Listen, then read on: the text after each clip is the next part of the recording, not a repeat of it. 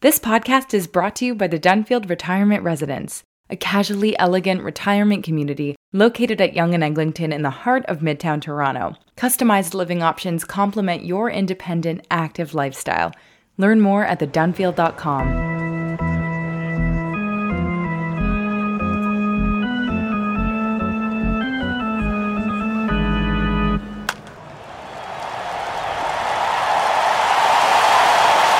Hey everybody, we're the Menschwarmers. I'm Jamie. I'm here with my co-host Gabe. Gabe, how you doing, buddy? I'm all right. We're knee deep in another sports anti-Semitism controversy. Well, I want to start off by saying, uh, you know, obviously there's a really big news story about anti-Semitism in the NBA that we're going to focus most of the episode on, uh, and I am talking, of course, about the great NBA legend Kareem Abdul-Jabbar being honored by the Friends of the Simon Wiesenthal Center uh, for standing up to anti-Semitism. Uh, this happened on October 26th uh, here in Toronto and uh, it was the the Center Spirit of Hope event. He was in front of a crowd of 1,200 people. Uh, the pictures from the event are great. If you'd like to see pictures of Kareem Abdul-Jabbar and his seven feet towering over Jews who uh, I'm going to say are five eight on a good day.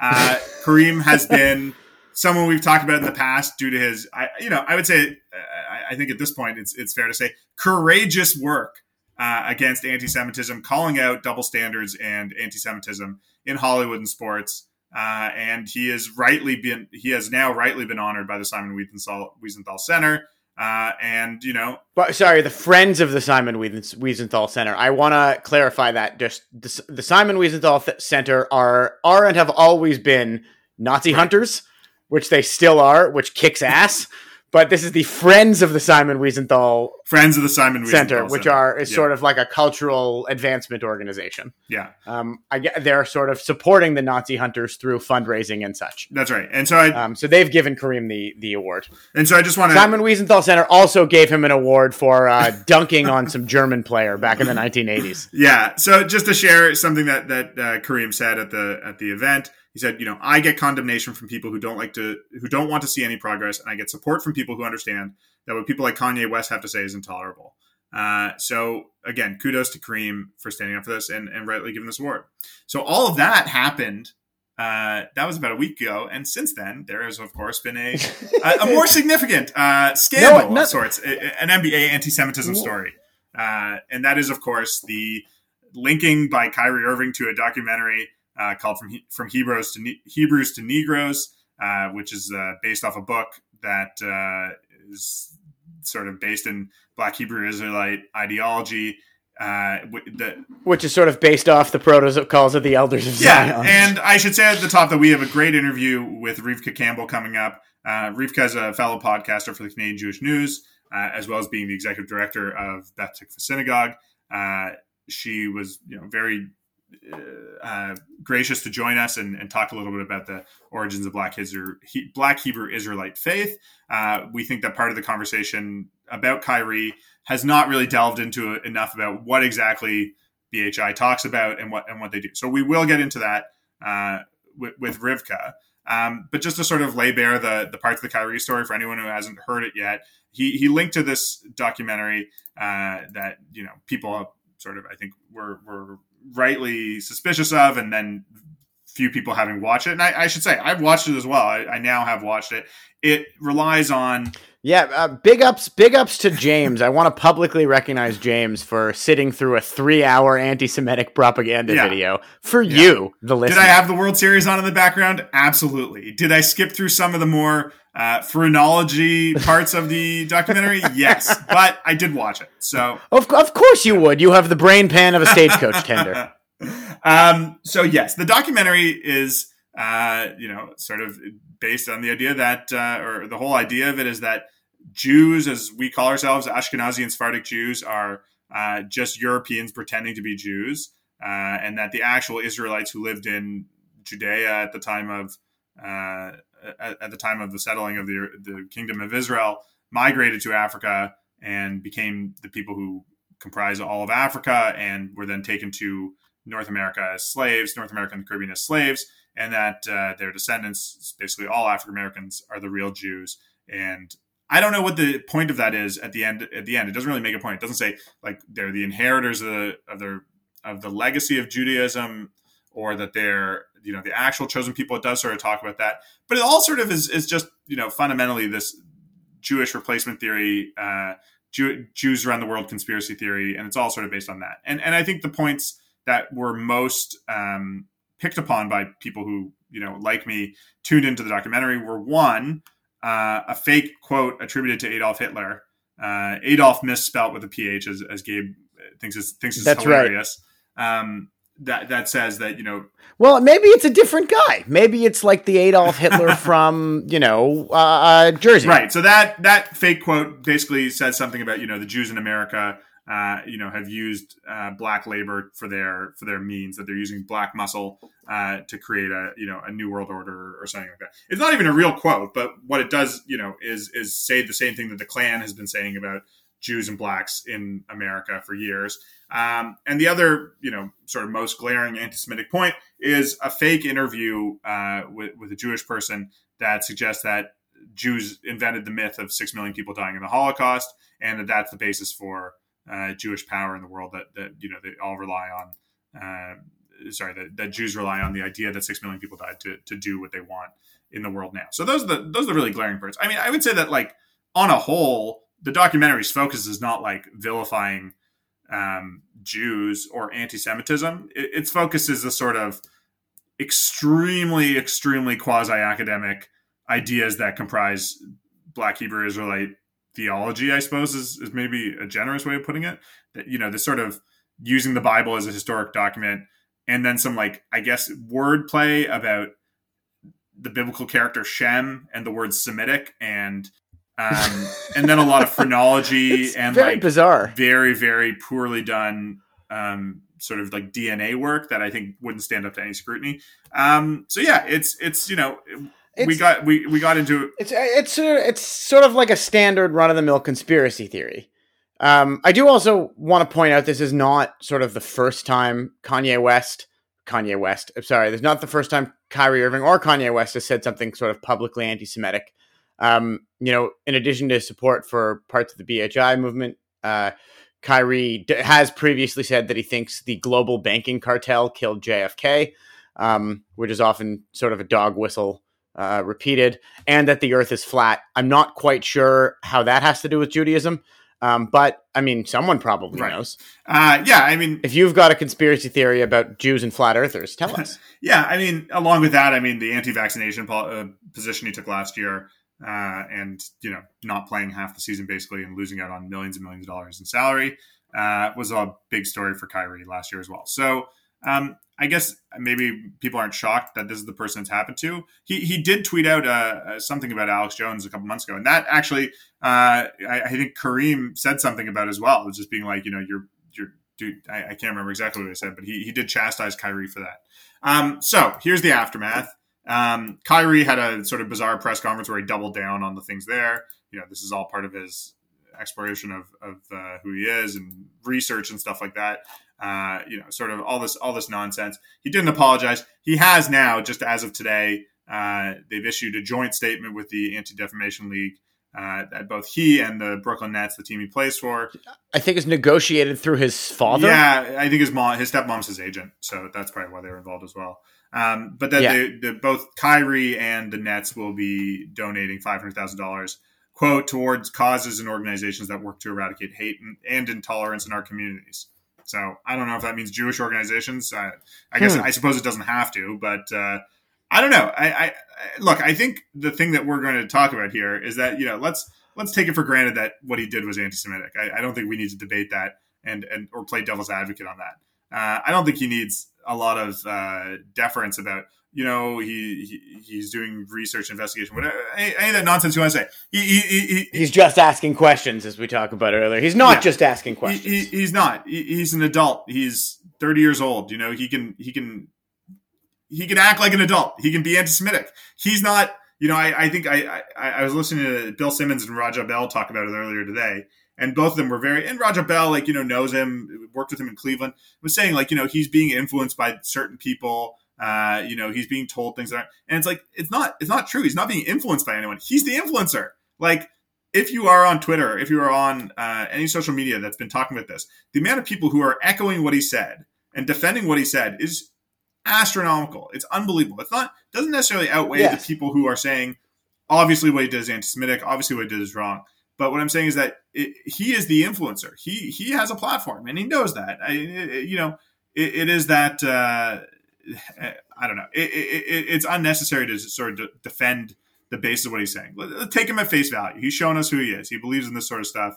Uh, you know, he he uh, is is fine at the very least playing fast and loose with anti-Semitism and uh, you, media that that I don't know denies the Holocaust. you can't get you can't get more.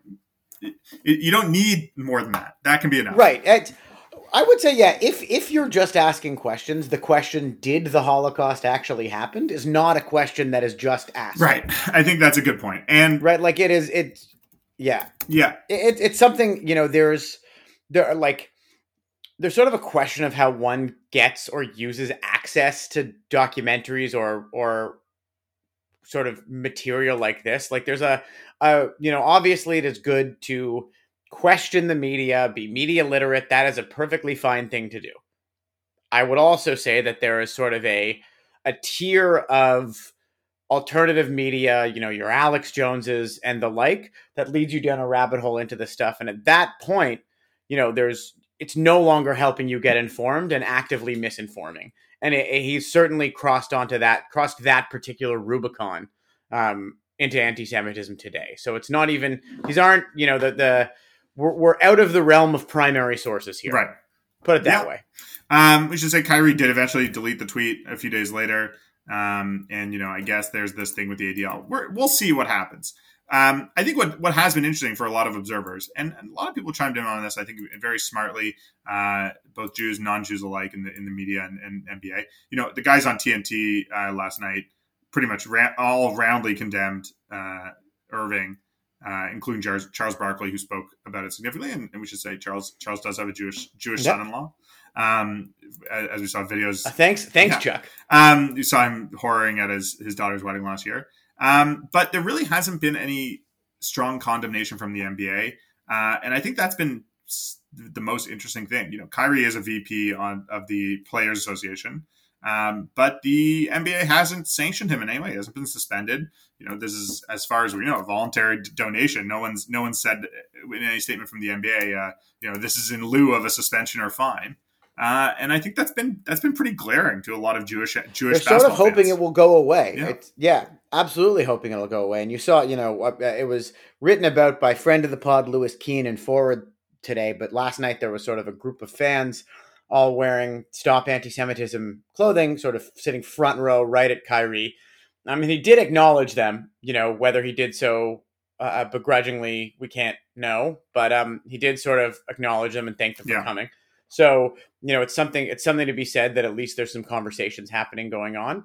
Um, but it's really sort of the inaction by the NBA and sort of whether or not it's support but complicit silence Kyrie is getting is really uh, uh, posed a lot of conversation. Right, so- we're actually thrilled to devote pretty much the entire episode. So there was one point about this I wanted to talk about, which is that you know uh, Charles Barkley in his comments said that he thought the NBA dropped the ball. He thought that Adam Silver screwed up, uh, and the way he put it, and I'll quote him. I think Adam should have suspended him. First of all, Adam's Jewish. You can't take my forty million dollars and insult my religion. Now, I understand the, the, the basis for that. You know that Adam Silver has a vested stake here. He should, uh, of anyone, he should be the most, uh, you know, adamant about suspending him. But I my feeling is it's it's actually the opposite. That because he is Jewish uh, and because he is the commissioner of a league that's you know 80 85% black, he f- does not feel comfortable wading into this territory and saying I'm suspending you. I think he knows that his position is is always sort of tenuous and and if you know they, there isn't support from the players and the and the owners and all that he can't he can't continue to be commissioner or can't continue to be yeah, he needs to be a friend to everybody. Yeah. but I think it is He needs to be a friend to everybody. I. I, I think it is a uh, you know a, a soft bigotry of low expectations situation here. Uh, that the majority of the black NBA players uh, who comprise the league would understand the basis for the suspension, and uh, to think otherwise is is, is is in itself demeaning. I mean. I, I, on the other hand, you know, there has been a, a silence from most NBA players that's been pretty disappointing. Um, obviously, they're, the you know, we you you talk about uh, you mentioned that when we spoke to Jeff Pearlman, he he pointed out the the NBA is by far the most progressive league. We've seen NBA players be very vocal and be leaders about this uh, in lots of other ways, and it, it, it's I, I, would say it's disappointing that that more people haven't spoken out against uh, against Kyrie in this situation. It's I you know I think there's probably more at stake than the average fan can think. You mentioned he is a union VP. There could be internal politics involved in in doing something like that. There's also, you know, we don't know necessarily what the amount of latent anti-Semitism is going on in in uh, the in the league. My guess is it's probably some mix of, you know, non not a lot of exposure as opposed to act active malice. Um, you know, not hearing from somebody who's traditionally been a leader on this stuff like LeBron James, I have to say is disappointing. But I also think that, you know, as you mentioned that Adam Silver probably doesn't want to get involved and wade into this for fear of backlash. I think, you know, one of the ironies and protections that the anti Semite takes advantage of is that anytime they're punished for speaking out against the Jews, it's because the Jews are after them. Um, yeah. And I, I think Adam Silver might be sensitive to that. Absolutely. Um, Absolutely. The, the Jewish the Jewish arm that controls the league punishing someone for, in his own mind, speaking truth to the Jews. You know, as you mentioned, there's Kyrie is even tweeted that he's got an army behind him. Look, it's it, um, it's like, and it's not necessarily a direct threat, but it's certainly something Adam Silver has to be aware. Look, of. it's like it's like criticizing someone for being too defensive. You know, there's no way to defend against that without proving yeah. them right. If you if you allege a uh, wide ranging conspiracy among people that is trying to keep you down, and and censor any uh, any uh, you know digression against their worldview or whatever, and, and, then and then you are chastised for for say, speaking out against that. You've sort of been proven right. I mean, I, I think in this case, I don't know, a suspension, a fine would have been reasonable in this situation, but uh, or you know, we haven't. I guess we just got this ADL thing, but we haven't really gotten an apology from Kyrie or an explanation of, of what this was. So and and his statement actually notably does not contain an apology. Yeah, so I, I think this is just I don't know any number of things. I don't think this is the end of it. Uh, I guess it's something we'll continue to monitor and continue to talk about. It's disappointing, you know. Uh, this is not our first NBA anti-Semitism scandal. Um, obviously, there was the Meyers Leonard one last year. We we talked about in a March 2021 episode. Uh, I, I am sad to say that I don't think this is the last. I, I guess I wanted to start this uh, conversation. Uh, absolutely not. I, I, wanted to start this conversation with a with a positive example. Um, talking about Kareem Abdul-Jabbar. Um, I think I think someone we've talked about in the past as well is, is Ray Allen, who uh, I think was on the board of the of the Holocaust Museum in, in DC, um, or, or, you know at least has been uh, involved with them and involved with Holocaust organizations a different way. He wrote for the Players Tribune about uh, traveling to Auschwitz and you know has been a uh, uh, you know an advocate and, and a, an, an, ally. an, ally. and a mensch. Yeah. So it, I'm not trying to suggest there aren't counter examples or that there aren't people who are being vociferous about this. Obviously, the former players who Chuck yeah, is another great former players who, Inside who the are NBA, part of the media yeah. now are, are willing to speak out about this. But I, I remain like many Jews and, and non-Jews alike, I think, and you as well, a little disappointed with with what the response has been and a little mystified by it. So um, yeah, I, I, you know, I'm, I'm I, I, there's been a lot written about this and talked about, and I, I, think it's it's been mostly on the right track. Um, but I do think that an element of of that that hasn't been, I don't know, dived into deep enough, maybe because it's such uh, murky waters, is is sort of the origins of Black Hebrew Israelite ideology, what that means, what that means for Black Jews and Jews of color. Uh, here, and I think we're very lucky to be joined by Rivka Campbell uh, to talk about that. So let's go now to our interview with Rivka Campbell.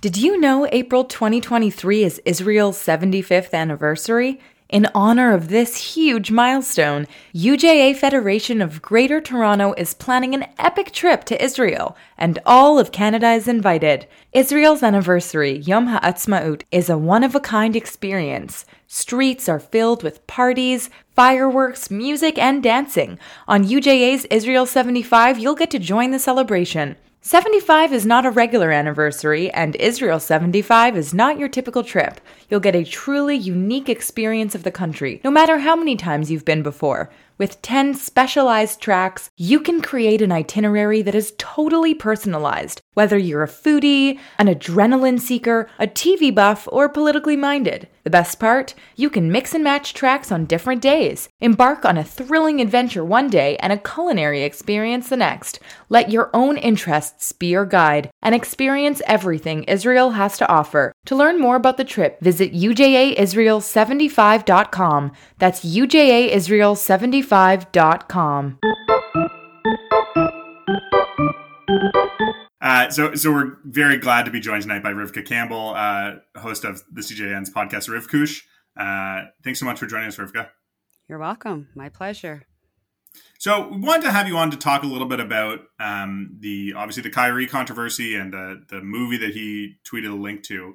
Um, we've seen people talk a little bit about the parts of it that are anti-Semitic, um, and we can talk a little bit about that as well. I, have watched the documentary.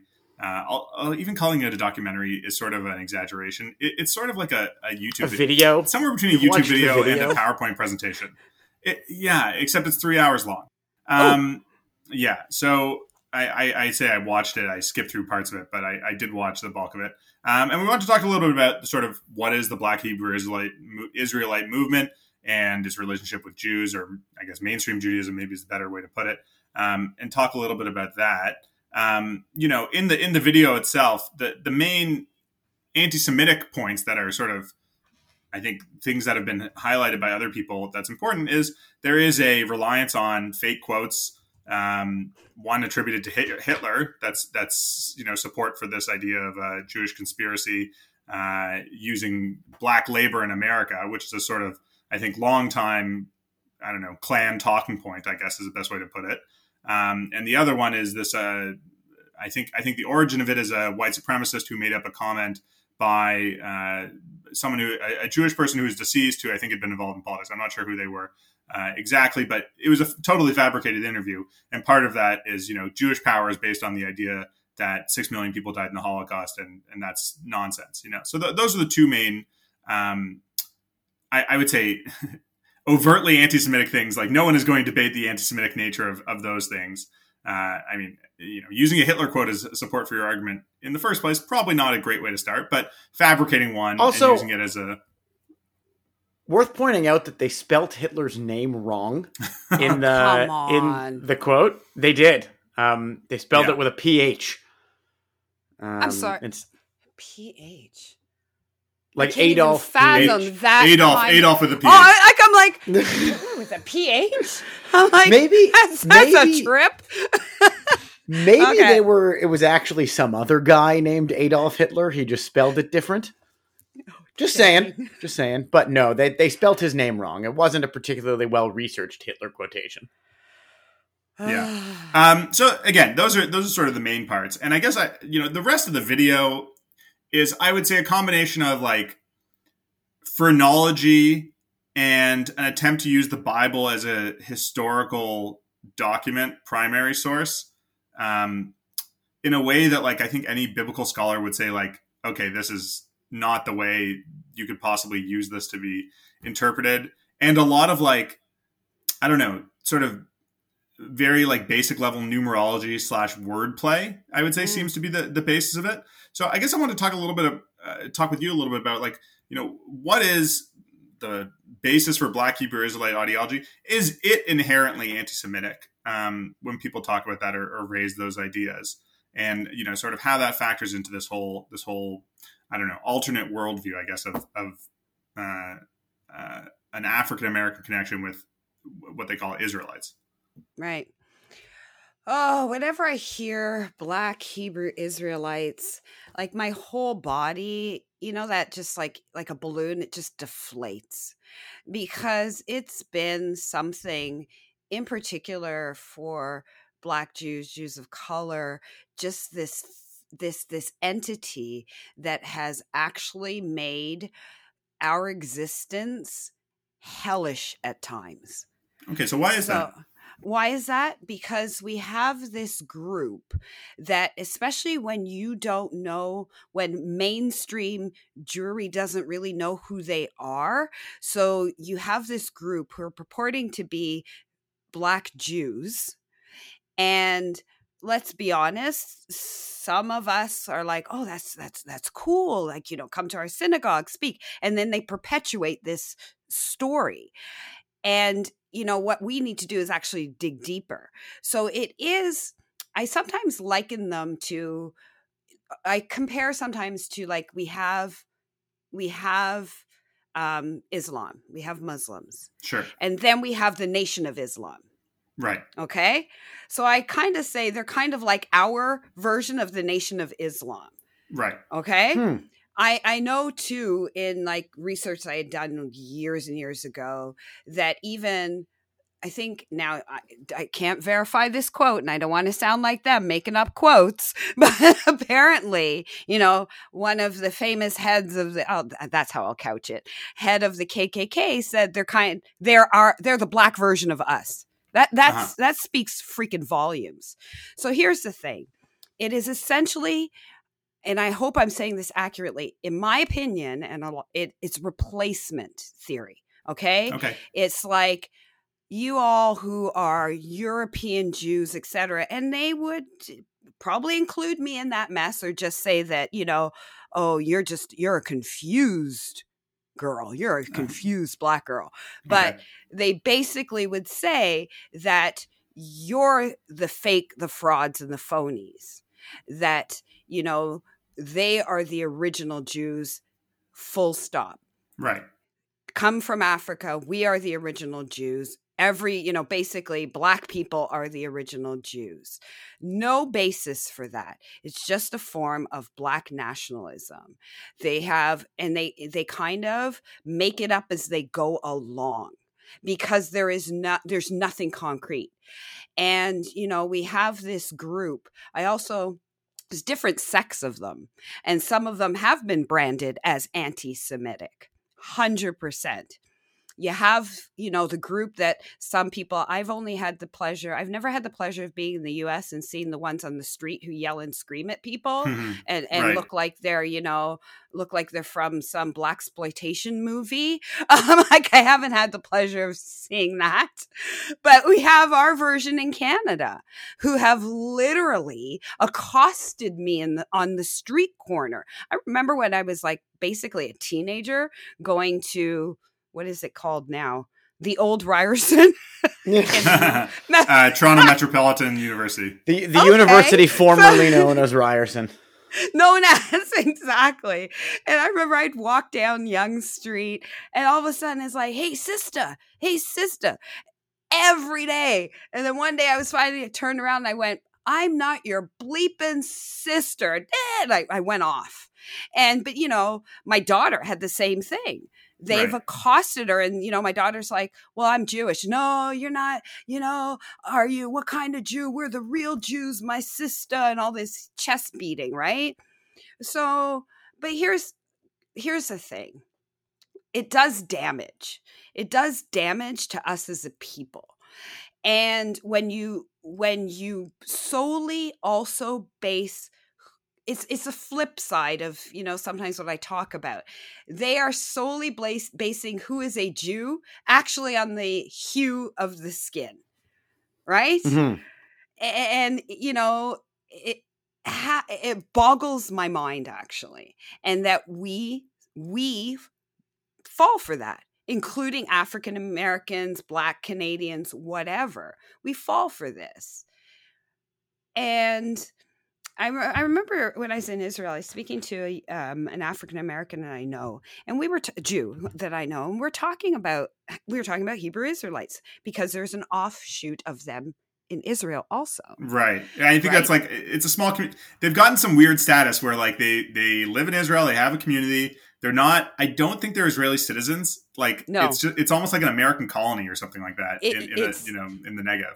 Yeah, it's interesting. I, and I could elaborate a little bit on that too, because I've actually, where I was living when I was in Israel is very close to there. I was in Arad. And so I, I ran into a lot, including the original ones who landed in Israel. But nonetheless, and I said to her, she said, you know, I said, what is up with this? And I, because I know the history of the Hebrew Israelites. They came out of Chicago. Some of them bounced to Liberia and they bounced to Israel and so on and so forth. And she said, we as a people, she said, sometimes you got to cut us a break.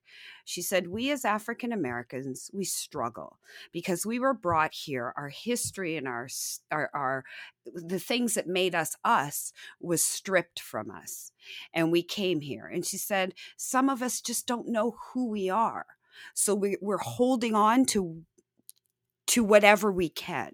And she said sometimes it does manifest in things like this because some of us just don't know where we where we're from. So I had a little bit of eh, but just a little mm-hmm. bit. well, it, it is an interesting it, it is an interesting point because I think there are some uh, Black Hebrew Israelite congregations or sects, whatever you want to call it, who are, are not as I would say militant or nationalist with their mm-hmm. ideas uh, like Capers Funnye, uh, who's often sort of the point person as a he is yes. more mainstream representative of this community. 100%. I, I think his approach, you know, his I think he would say that they're, you know, now at least in terms of the congregation he runs is a Torah based congregation. It is a it has embraced parts of you yep. know conventional uh, rabbinic Judaism. Absolutely. And I, I think I, I guess, and I say this without knowing so much about the practice, but I do have a feeling that it's like as a as you were saying, you know, I understand, you know, the African American experience and, and, a distance from uh, a connection with the culture because because of slavery or the nature of African American, uh, you know, be, being enslaved people in, in North America and, and the mm-hmm. Caribbean, other parts of the world. Absolutely. That the idea of cre- creating a shared history or myth or whatever you want to call it can be incredibly powerful. And I think that that's been a lot of the, you know, uh, pan African and Black nationalist movement has relied on that. So the idea of saying, you know, there are parts of Judaism that are, I don't know, admirable or that we can connect to or whatever it is, and we're using that as the sort of allegorical foundation of our community. We do not literally think that we are descendants of Israelites who were scattered through Africa and then reconvened, or in the other uh, BHI thought you know that the Native Americans of of uh, North America are all the lost tribes as well. Uh, but but what they're basically saying is, you know, we are a community where we are practicing a, a form of Judaism, or you know, we're, we're incorporating lots of mainline Judaism, but we have this sort of shared myth. And I don't know. I mean, there's parts of just to sort of play devil's advocate a little bit, like there are parts of Judaism that are ahistorical. Let's say I think we know that. Uh, for example, yeah. the, the story of Jews being slaves in Egypt is not necessarily uh, borne out by history. Uh, and yet we all go to Seder's every year and, and talk yes. and tell that story. And it's a very important part of uh, our culture. Um, now, like it, I, there are some Jews who would, I'm sure, you know, debate you to, to, the death to say that, of course, we were slaves in Egypt. I think there's others who would say, well, it is a story and it's a sort of mm-hmm. creation myth that we have. And it's important in that respect, even if it's not literally true or, or if there's some truth to it and some not. I mean, I don't think, I, I would think I, I, don't want to get too too deep into the religion here. Some people think Moses uh, uh, of the Red Sea. Some people don't. Um, but you know, there's all sorts of so, magnetic effects and and uh, uh, geological no, implications. And, I, and I'm sitting here, I'm sitting there thinking, yeah, I'm Rivka, and I do not work for a synagogue. You're going, I'm like, oh.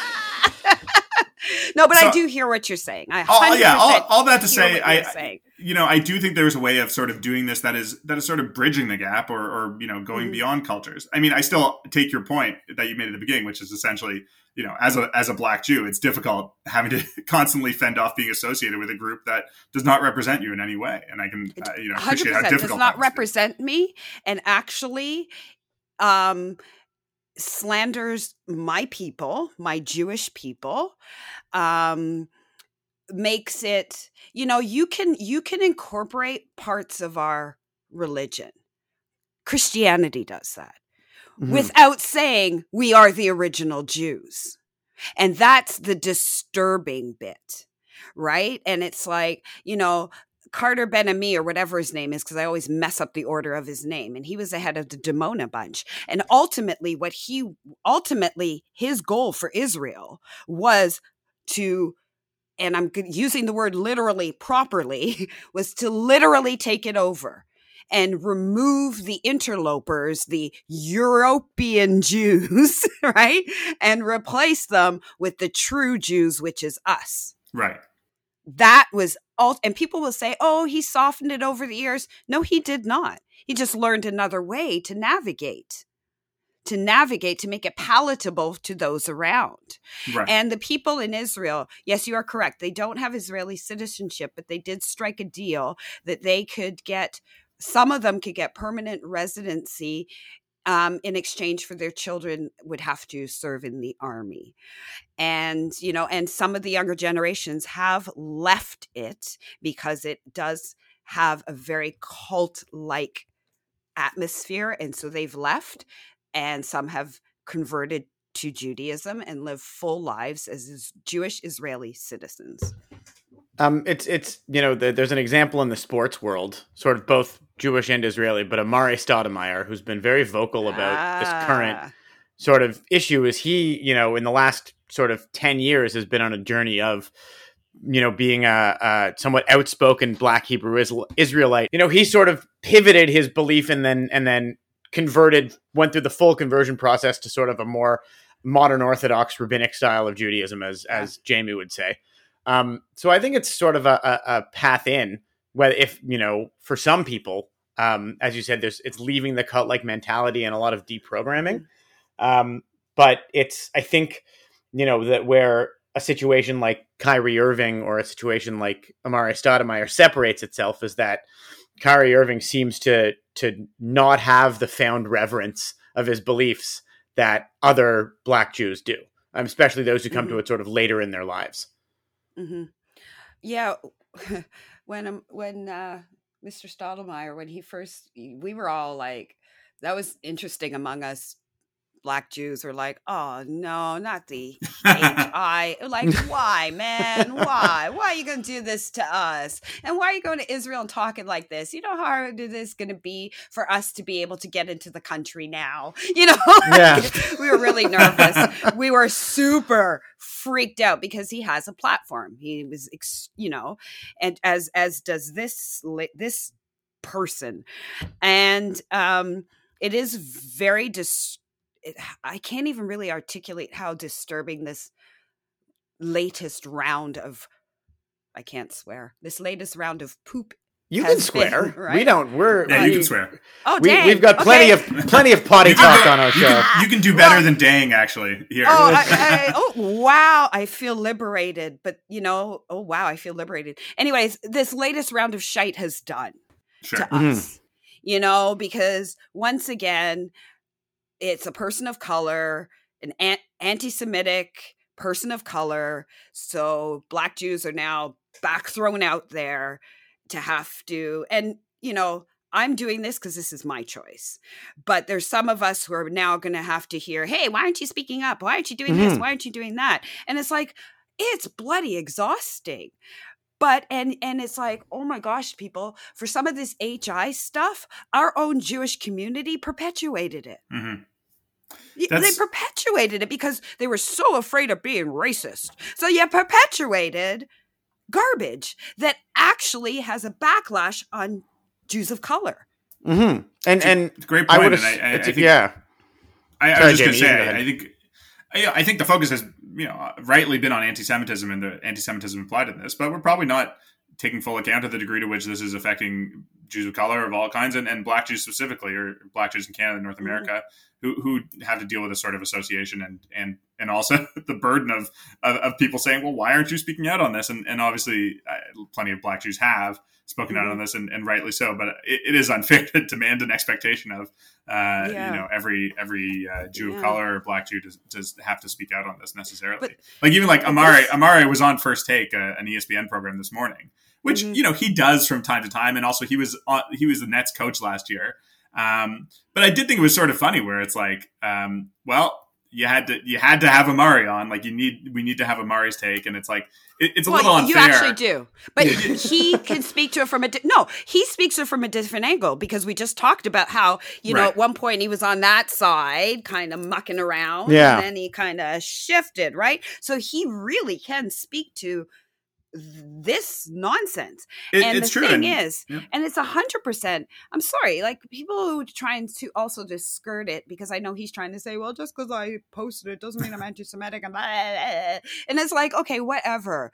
The bottom line is, just because you're not calling for death or deaf or however you want to call it, con, whatever, mm.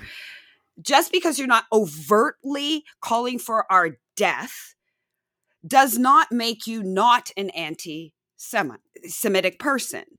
You're still replacing us. The language that you're using, the point that you're making is anti Semitic by virtue of you trying to erase our existence and replace it with yours, your perceived. you know what I'm saying? Right. That by hmm. virtue is. You don't have to be out there using the K word and all this stuff to be branded as anti Semitic. You are, dude. You posted bunk that advocates that we don't count. There's this bizarre trend I find in a lot of like like modern anti-Semitism, especially we find it it comes from athletes, it comes in sports a lot, that people sort of believe a lot of negative stereotypes about Jews, but strangely that they're a good thing. Like, oh, Jews are so good with money, isn't that such an such an advantage in society? Or Jews oh are so insular, gosh. isn't that such an advantage in society? And I feel like a lot of the this sort of uh, um platforming of just asking questions about a lot of mm. whether it comes from you know BHI athletes or just sort of general the anti-Semitism discourse now sort of hides behind like a fake revelatory view of it. Mm-hmm. Yep. Yeah. Um, and to me, that ex- at least I think that might explain some of the the desire to identify with Jews as like an aspirational people, um, but not for the reasons we like as Jewish people. Exactly. Exactly. I, I, think it's also interesting that um, as you talk about the replacement, there's I, I, was thinking back to the the press conference he did sort of in the first couple days after, and um, you know, part of what he said was. Uh, you know that how could he possibly basically that how you know how could he be accused of anti-Semitism when he himself is is a Jew or he you know he's he's the real chosen. I, yeah, I yeah, yeah, yeah, yeah, That was I, that was the first thing I heard. That I was like, right. oh god. so I find it it's such an interesting thing because it, it's sort of like it, it's bad enough, as you say, the replacement is, is really the hard part. It's bad. It's bad enough to deal with anti-Semitism. It's worse when someone say, and also, and, and Kanye is sort of, you know, I, I know is a different issue, but been wrapped up in all this as well in the same rhetoric and said the same thing about like, how could I be anti-Semitic? I'm a Jew. I'm a Jew too. And like, come on, like, come on, because even you, you brought up Kanye. One of the things that actually you know that does cross my go through my mind every now and then is I'll speak as I will speak for all black people. No, I will not. But but we all knew we all knew this man was batshit crazy when he was talking about his own people. You know, right. oh, slavery was a good thing and all this stuff. So don't try and tell me I can't be anti Semitic because I'm a Jew. Kanye West was racist AF and he's black. Mm-hmm. He, he was he was pushing racist tropes as a black man.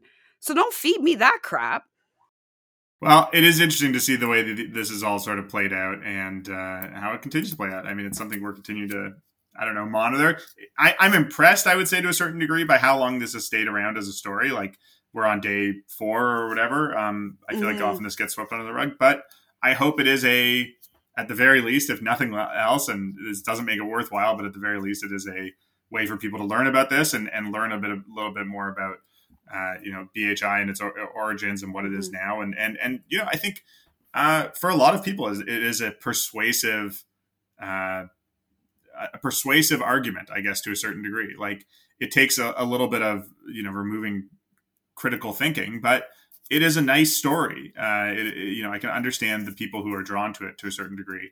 And yeah. you know, having tracked this and continue to you know, unfortunately, read the replies to tweets yeah. and things like that, um, there are a lot of people who are who are very much on Kyrie's side and uh, either who've watched documentary or been exposed to some of that uh, some some of the BHI uh, ideology and thinking and other media and and they are sort of persuaded. So of course. I don't know. I hope I hope there's some but change to that. It's like anything else. It's like anything else.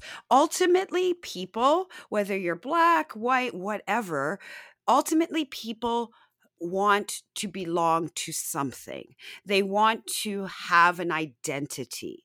I mean, they want to, you, you know what I'm saying? So that's, you know, some of the reason that people are attracted to, um, white nationalist groups. It, it's like I, this is my identity. This is what I'm fighting for. This is my power. This is my strength. This is who I am. We ultimately all need and want that. That's right.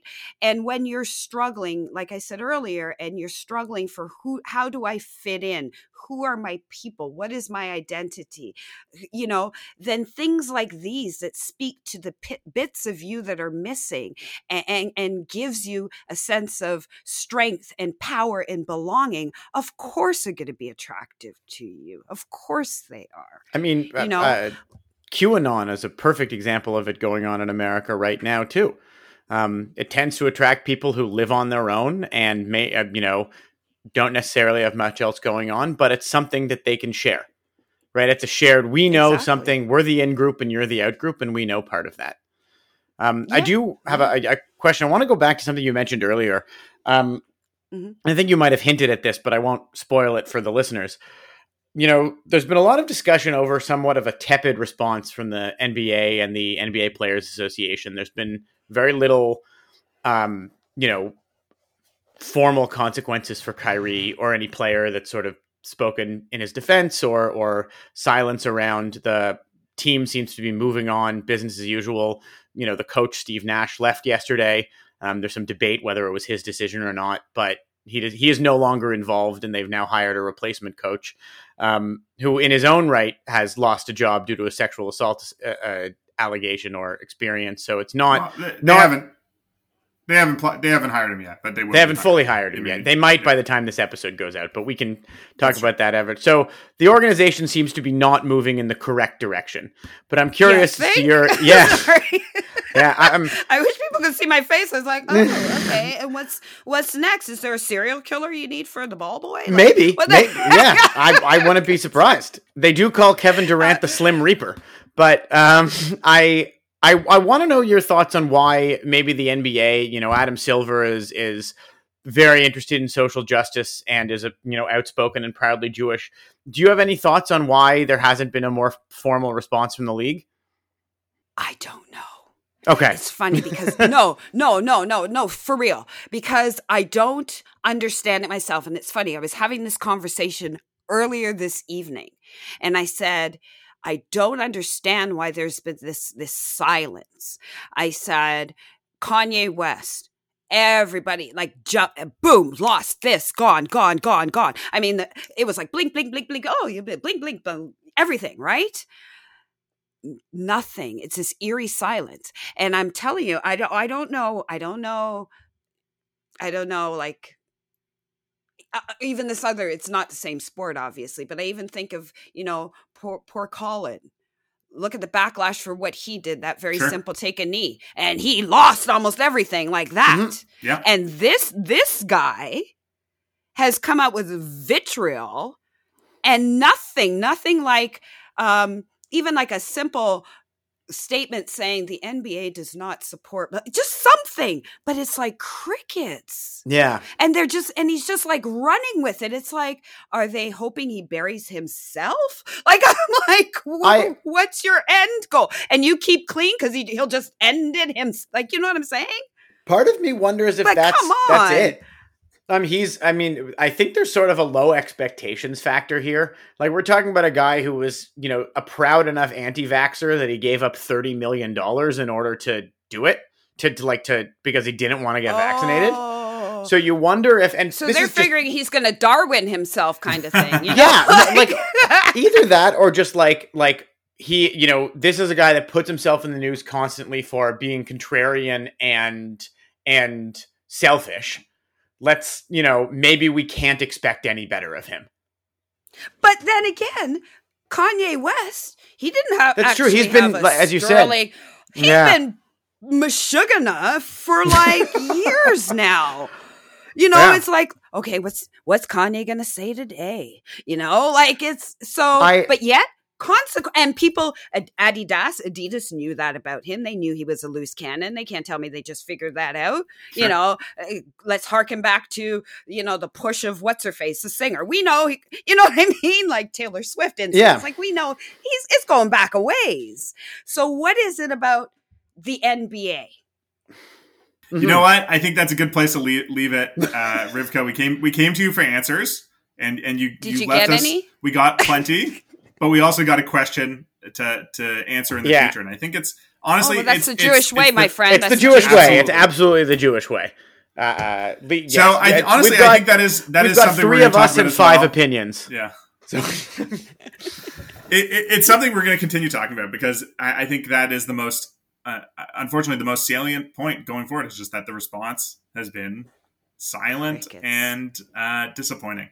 Well, thanks again to Rivka Campbell for joining us uh, and giving us some great information about the uh, BHI movement and uh, what it means for Jews of color like her. Thank you for having me. I really appreciate this opportunity, and you guys are awesome.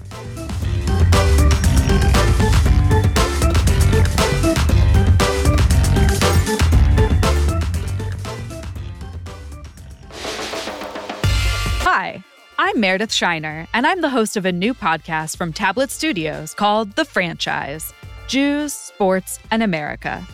In this limited series, I'll be talking to journalists, athletes, professional sports nerds, and more about the intersections of contemporary Jewish American life and sports culture.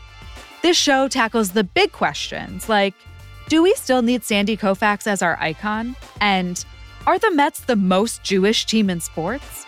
And Are sports just? But really, it's a show that uses sports as the prism to explore the most pressing issues for American Jews today, from identity to justice to assimilation or lack thereof. The show is serious and fun and serious fun, and I hope you'll listen to the franchise wherever you get your podcasts.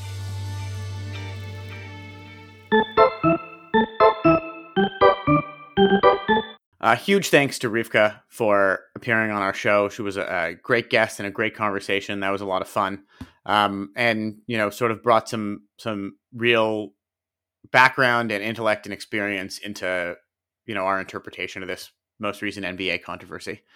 Um, I do want to sort of finish the show tonight or finish our conversation with uh, quoting Shaquille O'Neal, the big Aristotle, known for his wisdom throughout the time in, in his NBA in the NBA. Um, and sort of, I'm I'm gonna butcher a little bit here, but he says, "This is the game uh, we love and we promote to bring people together."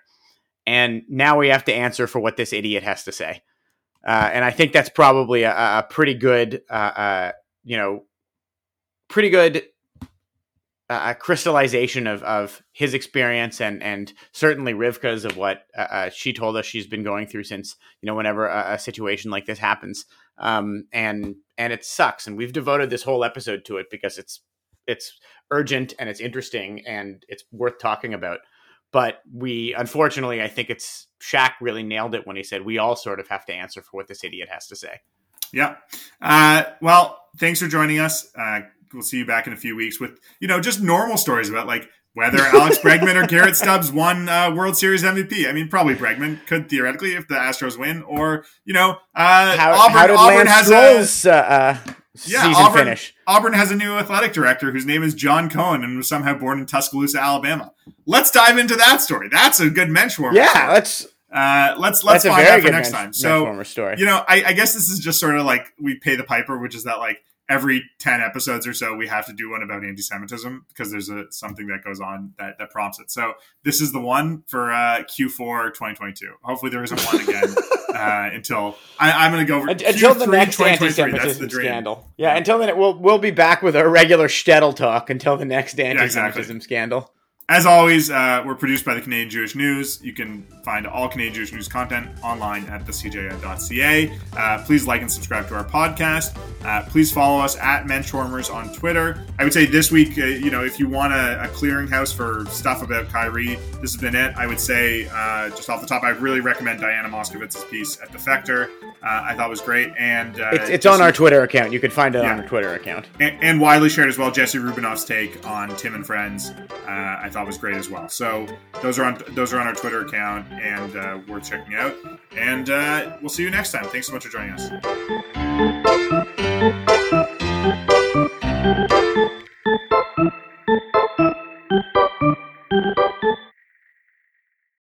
The Dunfield Retirement Residence offers customized living options to complement your independent active lifestyle. Welcome home.